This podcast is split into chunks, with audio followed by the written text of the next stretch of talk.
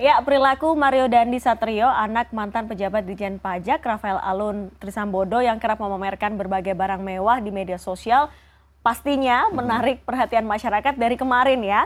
Termasuk Kepala Kantor Bea Cukai Yogyakarta ada Eko Darmanto yang juga memamerkan apa yang ia punya lewat media sosial. Iya, jadi memang flexing ini sudah jamak dilakukan iya, gitu dan ya. dianggap wajar mungkin bagi beberapa bagi orang. beberapa orang gitu ya. Untuk membahas terkait dengan flexing ini melalui sambungan daring, kita sudah uh, tersambung dengan uh, psikolog dari psikolog sosial Universitas Gajah Mada, uh, Mbak Lulu Lulu Atul Kisana.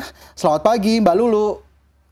Ya, selamat pagi Mas Alfian, Mbak Dea. Ya, terima kasih sudah bergabung bersama CNN Indonesia Today. Mbak Lulu, kalau Mbak Lulu lihat sebenarnya apa sih yang menyebabkan orang-orang itu suka flexing begitu ya, memamerkan gaya hidup mewah di media sosial. Meskipun mungkin kalau dalam kehidupan realitanya hmm. mungkin juga bisa dikatakan nggak semewah itu juga misalnya begitu. Kenapa sih Mbak ada budaya seperti itu Mbak? Uh, jadi uh, memang ini karena didukung dengan perkembangan media sosial digital ya. Orang lebih mudah sekali untuk melakukan flexing walaupun sebenarnya flexing sendiri sudah terjadi ya sudah marak ya sebelum marak apa namanya berkembang media sosial. Cuman bentuknya berbeda. Dengan adanya media sosial uh, banyak orang yang lebih bisa mengakses gitu ya. Jadi orang yang ingin flexing lebih mudah untuk mempertontonkan gitu ya kekayaan atau properti-properti mewahnya begitu. Nah, mengapa kemudian orang menjadi flexing begitu? Ada beberapa hal di sini. Yang pertama biasanya karena ingin memukau gitu, atau kita kaitkan dengan manajemen impresi begitu. Apa sih yang mudah sekali untuk orang menilai kita? Nah, biasanya kita dari aspek luar gitu. Ya. Aspek luar biasanya akhirnya ber, uh, berkembang menjadi misalnya kayak sesuatu yang bisa kita mudah kita pamerkan gitu ya. Mm -hmm. Yang paling gampang kekayaan gitu ya. Kemudian properti dan macam-macam. Nah, itulah uh, salah satu teknik mungkin ya yang dilakukan orang untuk memukau agar kemudian dirinya diterima dalam komunitas tertentu yang dia inginkan atau diakui. Misalnya dia punya profesi tertentu sebagai public figure gitu ya yang di situ ada ekspektasi masyarakat oh dia mesti orang yang luar biasa hebat kaya begitu ya. Nah kemudian untuk mendukung ekspektasi sosial itu dia tunjukkan gitu ya yang kita sebut sebagai flexing gitu ya.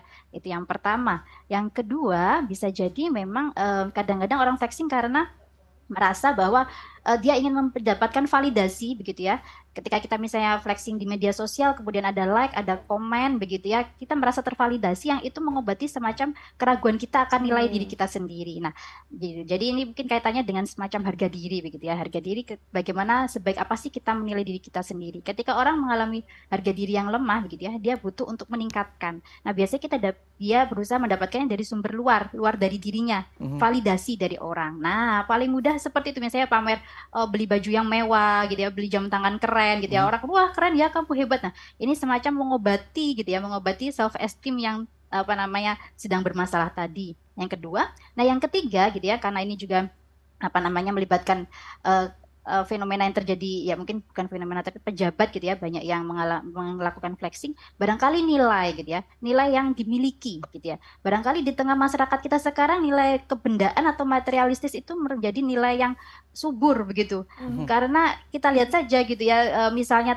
uh, judul-judul misalnya di YouTube atau mungkin di vlog gitu itu sesuatu yang membuat orang wah kok dia luar biasa sekali ya. Dia kok keren sekali. Hebat hebat dalam arti kekayaannya kemewahannya. Bisa jalan-jalan ke sana ke sini pakai kendaraan yang keren gitu. Nah hmm. jangan-jangan nilai materialistis itulah yang sedang berkembang di masyarakat kita. Sehingga akhirnya flexing itu saya kira uh, mungkin memang saat ini yang disorot adalah pejabat. Tapi saya kira selain pejabat pun begitu ya itu juga banyak sekali yang melakukan flexing. Mm -hmm. Oke, yang sekarang disorot adalah pejabat, tapi masyarakat yang tidak tidak tidak punya eksistensi atau kengetopan di uh, dibandingkan pejabat ini melakukan ya Mbak Lulu. Mbak Lulu, uh, apakah ya. ada ada ada apa ya ada penjelasan secara budaya orang-orang uh, Indonesia ketika uh, fenomena flexing ini muncul ke permukaan? Seperti apa latar belakang budaya kita yang yang yang bisa dibilang mendukung dari dari dari dari kebiasaan flexing ini?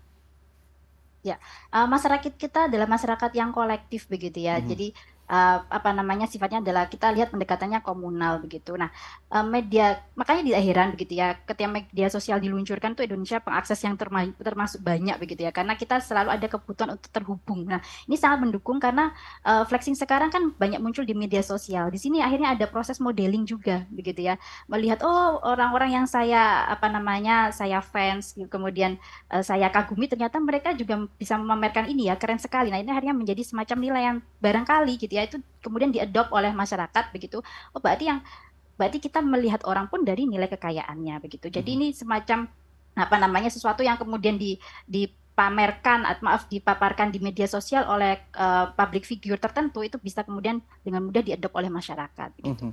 Nah, Mbak kalau kita belajar soal uh, ada teori presentasi diri gitu ya, Mbak ya. Mm-hmm. Nah kan kita tahu ya kadang-kadang ya, apa yang ditampilkan di muka itu suka berbeda dengan apa yang ada di belakang. Nah terkait dengan media sosial ini sering kali orang apakah memang dia tidak mendapatkan eksistensi dirinya di lingkungan secara nyata sehingga dia mencari eksistensi diri dengan tampilan muka di media sosial ini Mbak Lulu? Ya, ya, ya, itu bisa saja terjadi ya, karena dengan berkembangnya media sosial, akhirnya kita punya dua kehidupan sekarang, ada mm -hmm. kehidupan nyata, ada kehidupan maya, begitu. Jadi ini sangat mungkin terjadi begitu, mm -hmm. orang mencari eksistensi yang dia tidak dapatkan di dunia nyata, kemudian dia berusaha memperolehnya di dunia maya, gitu ya. Nah, mm -hmm. apa yang mudah kemudian menarik perhatian dan mendapatkan uh, apa namanya semacam tadi ya validasi, gitu ya, membuktikan eksistensi ya dengan memamerkan hal-hal yang sifatnya kebendaan, gitu ya, materialistis, gitu. Mm -hmm. Mm -hmm. Mbak Lulu, uh, kalau ya. kita bicara flexing ini kan macam-macam ya tergantung bagaimana uh, tingkat tingkat ekonomi dari seseorang. Hmm. Mungkin kalau uh, kita lihat contohnya mereka punya jeep dengan harga mahal, punya tas dengan harga mahal, designer bag hmm. begitu. Uh, tapi apakah ya. itu bisa dibilang uh, ketika melakukan flexing itu seberapa parah sih? Apakah ada kondisi uh, kesehatan tertentu? Uh, terhadap orang yang melakukan flexing misalnya ternyata sebenarnya nggak seperti itu. Jadi flexingnya flexing banget gitu Alfian. Atau ada gangguan ya gangguan ya, secara psikologis, ya, psikologis. gitu lah Mbak.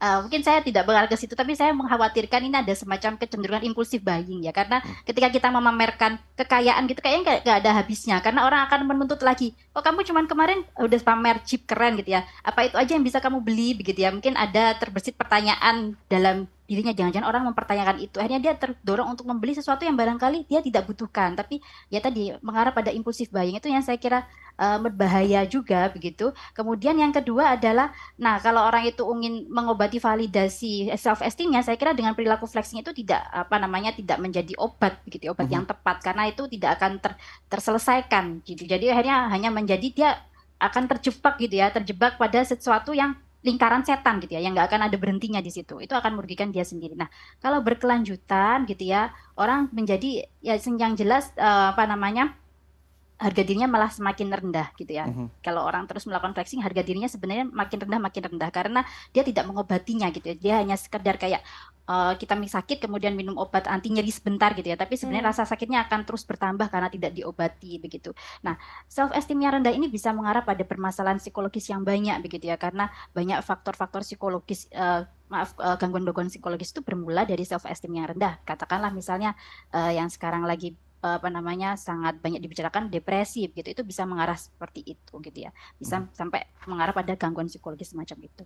Oke, okay. nah self esteem uh, self esteem yang rendah ini juga kan apakah ini juga akhirnya membuat orang-orang itu sehingga seakan-akan nggak punya malu begitu ya mbak ya dia ngambil uh, dia membeli barang-barang luxury ini dari hasil uang korupsi istilahnya atau mencuri uang yang memang bukan haknya gitu apakah memang budaya mencuri dari bukan haknya kemudian barang-barang itu dipamerkan di dengan uh, dipamerkan di media sosial apakah itu uh, bisa dikatakan sudah menjadi hal yang biasa begitu saat ini di di di di masyarakat kita atau seperti apa Mbak Lulu melihatnya? Ya, ini kita bicara di apa namanya dalam aspek moral ya hmm. gitu. Nah, uh, memang ini juga salah satu set effect dari flexing begitu ya. Akhirnya ketika kita ingin membeli sesuatu dengan secara impulsif gitu. Impulsif kemudian misalnya sumber daya tidak ada gitu ya. Akhirnya kita kan seolah-olah berusaha melakukan berbagai banyak hal begitu ya. Untuk kemudian bisa um, memenuhi apa yang kita rasa butuhkan dalam tanda kutip. Oke saya harus butuh untuk membelikan uh, untuk membeli dan menunjukkan barang mewah yang saya miliki. Next uh-huh. barang mewah. Setelah kemarin saya pamer saya hari ini juga harus gitu ya. Uh-huh. nah ini kan apa namanya ketika tidak didukung gitu ya, orang akan berpikir wah aku harus gimana ya? Nah mungkin barangkali ya korupsi gitu ya, mhm. korupsi. Mm -hmm. Tapi satu sisi kembali pada tadi ya isu tentang nilai. Nah nilai kebendaan ini kan juga menjadi salah satu unsur yang mendorong orang kemudian untuk mengarah pada korupsi karena dia melihat bahwa ketika saya tidak memiliki sesuatu saya tidak berharga begitu ya. Mm -hmm. Maka kemudian apa jalan yang bisa saya lakukan bisa jadi ya karena itu korupsi itu.